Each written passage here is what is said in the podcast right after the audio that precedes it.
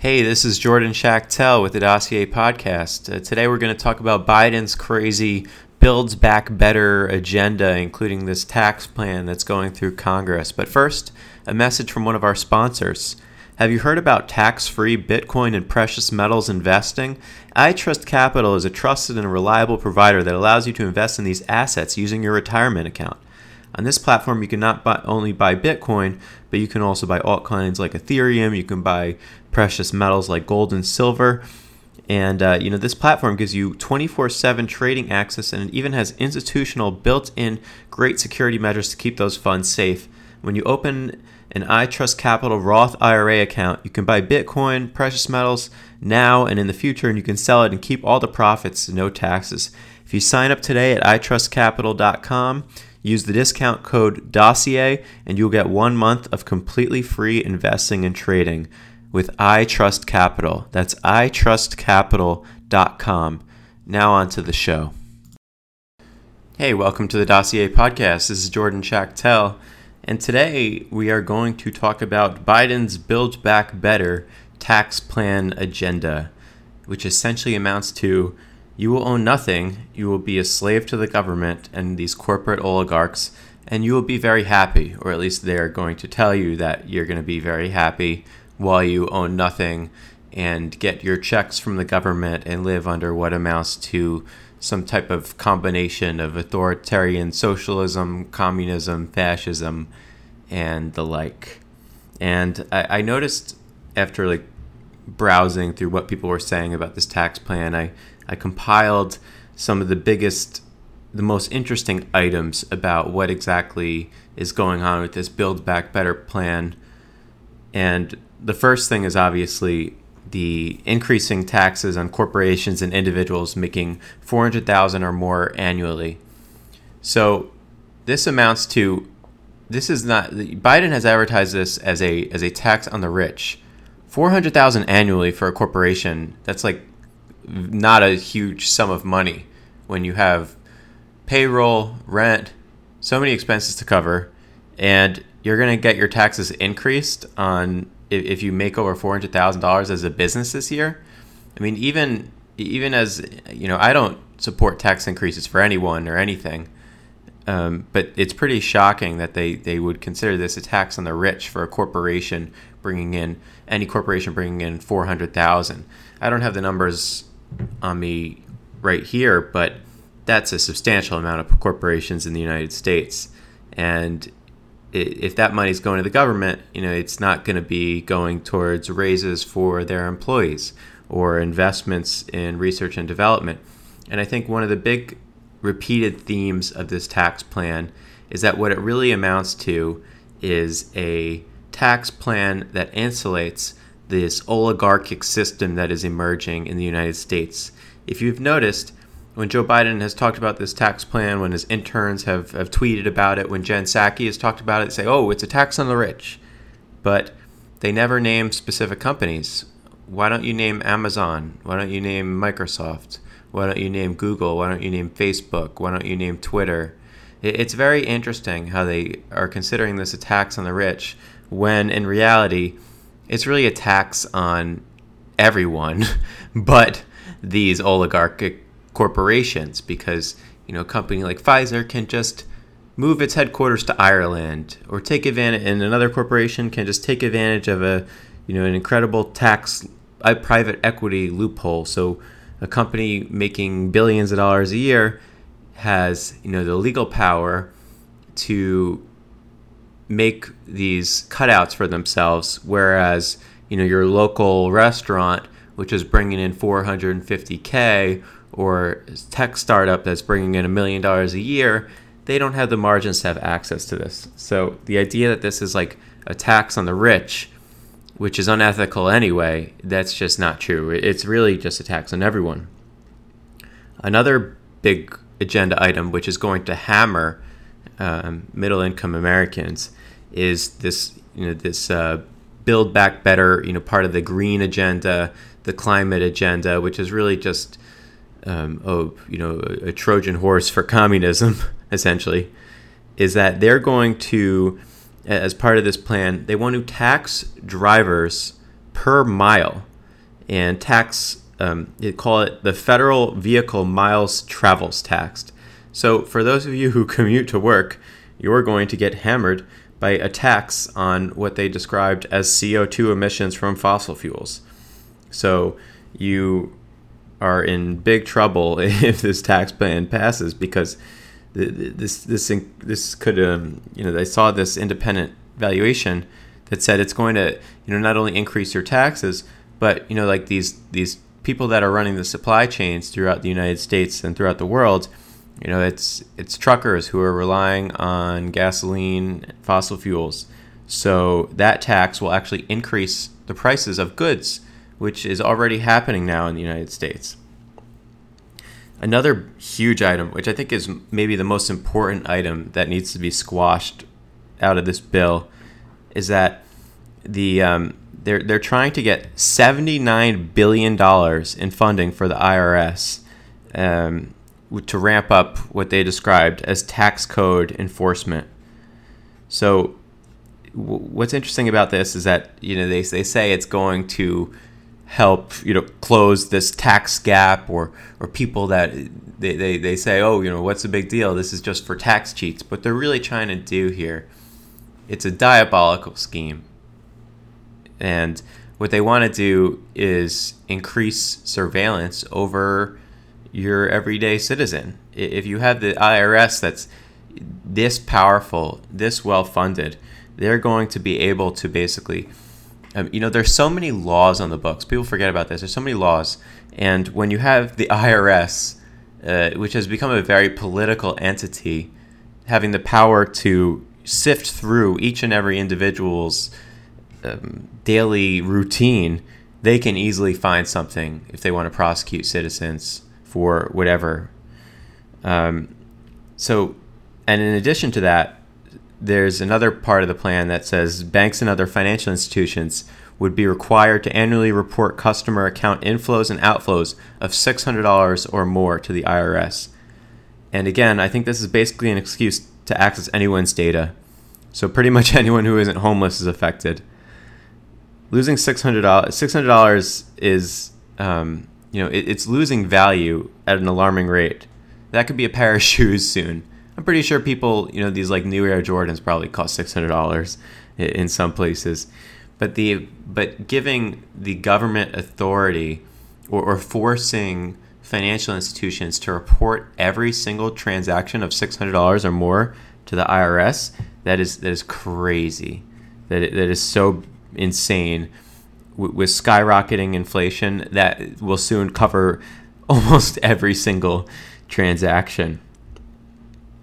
So another part of this bill is um, there, there's all kinds of like subsidies for for middle, uh, upper middle income individuals and higher income individuals with this green energy stuff. And one of the big ones is you know th- this massive um, child welfare program for families making up to four hundred thousand dollars. While I understand that a lot of right wingers, particularly traditional conservatives, may see this as a good thing.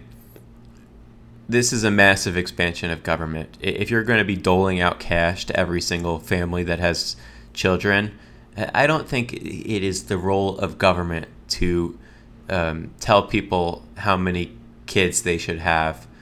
It, it just doesn't make any sense to me that, that you don't you shouldn't need financial compensation for having kids. If you want to have kids, have kids and support them. It is not the job of the U.S. taxpayer to to um, subsidize your family. I, I just fundamentally disagree with the argument that I'm seeing on, on a lot of the right that, that says that oh the, these these massive child welfare program child's like payment programs are, are good for you know for the health of our nation. No, it, no, it's not you you can you can encourage mm, people having families without you know offering them money, uh, and this is just a it's just a giant burden on the taxpayer. And the the idea that like our nation can afford something like this to just start paying off every single family to with, with more kids, it's just it creates so many bad incentives.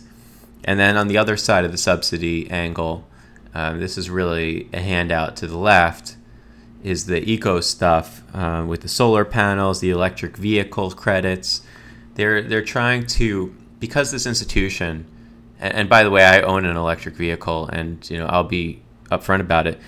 Is that it doesn't seem like this uh, institution can be profitable whatsoever. So what the government is doing is they're massively subsidizing it on the corporate on the corporate end of these institutions, and now they want to even further subsidize it because there's already subsidies in place on the consumer end. So there's these electric vehicle tax credits that I've read that are going around, um, estimated between twelve to nineteen thousand dollars. If you buy a vehicle, you get a massive tax credit. And by the way, if this passes and you're a U.S. citizen or you pay taxes in the United States, you should absolutely take advantage of these programs. I'm not saying that you're you you should have some kind of like moral standards that will result in your um, you know economic decline because remember the government's screwing you over by printing trillions of dollars every single year. So you need to do what you can to make make um, ends meet. So you know if you want to go ahead and if this bill passes, I, I think it's it's a ridiculous thing, and it only assists people who are who have the means to afford you know these these pretty expensive cars, even though they're going to be subsidized to a more comfortable level. If you have the means and you think that this is good for you, you know, take advantage of the government's ridiculousness here. So th- there's another huge, huge part of this tax plan that I think is arguably also the most important part. Is we've heard rumblings from uh, Janet Yellen, the uh, Treasury, Treasury Secretary, and people in the Biden administration talking about unrealized investment gains. And they want to tax unrealized investment gains. So this could be a house, stocks, Bitcoin, any kind of asset. So think about it this way.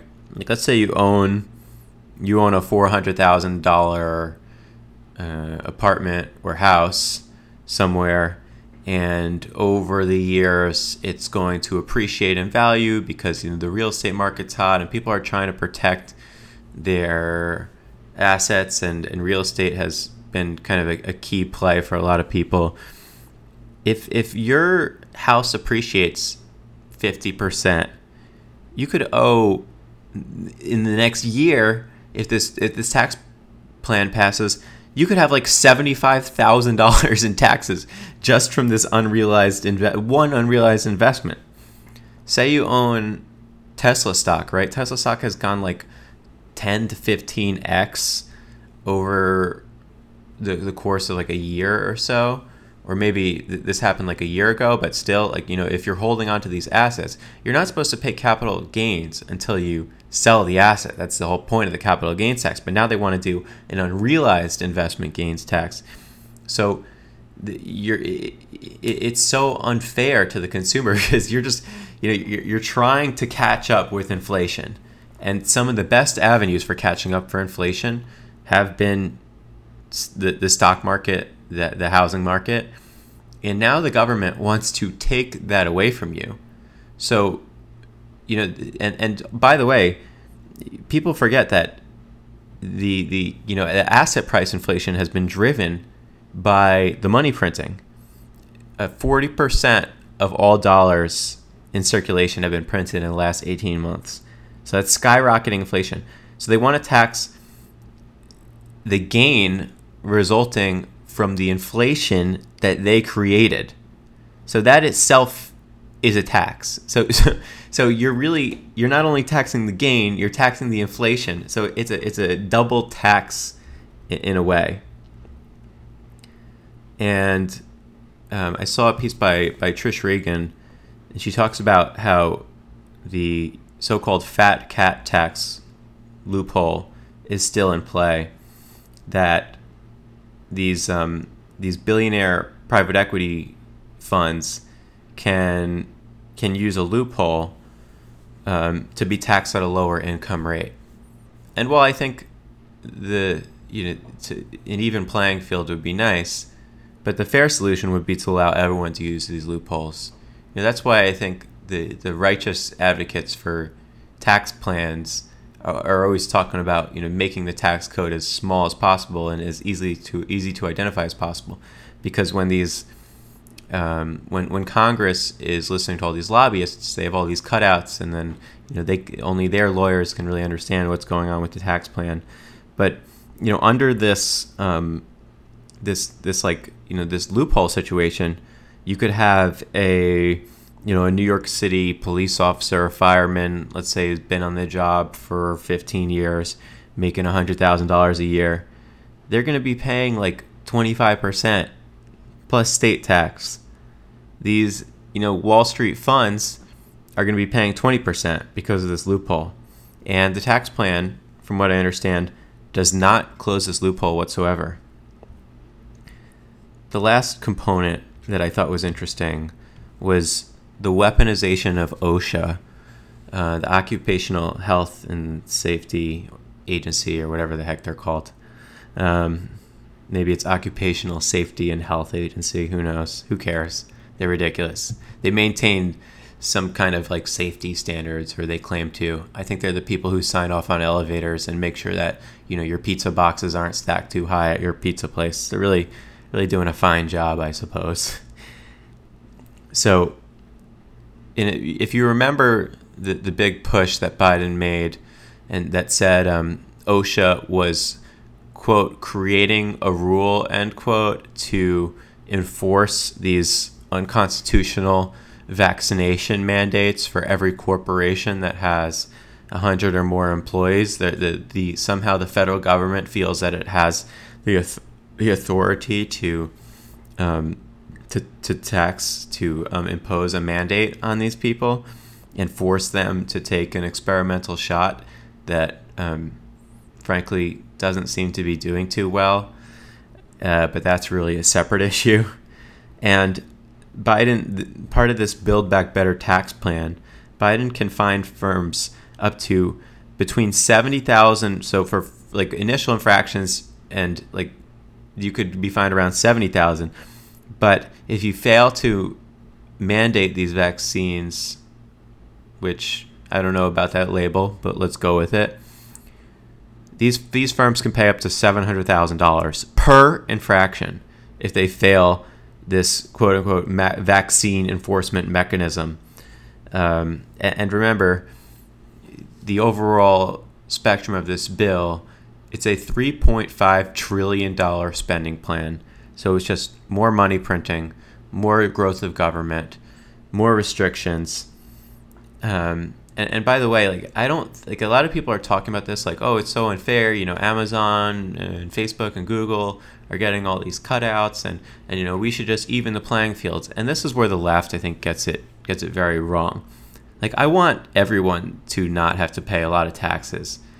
The the problem is that this bill was designed for Amazon, for Facebook, for Google, and it was designed to make sure that there is no competition.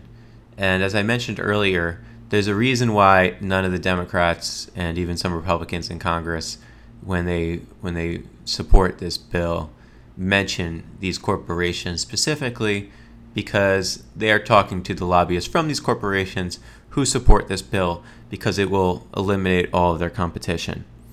And again, you know, I don't think a tax on these giant corporations is the solution.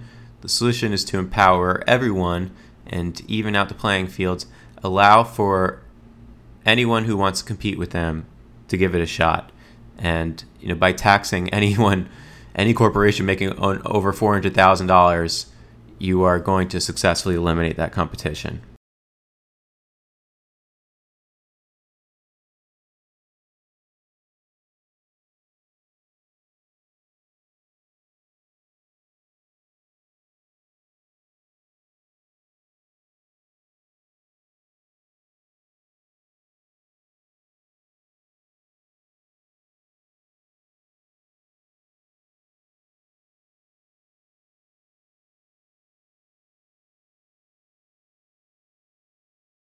So, really, I think if you were to be honest about how this tax plan, this, this Build Back Better agenda is structured, it would be called the You Will Own Nothing and Be Happy bill, because that is going to be the end result of these policies into the future.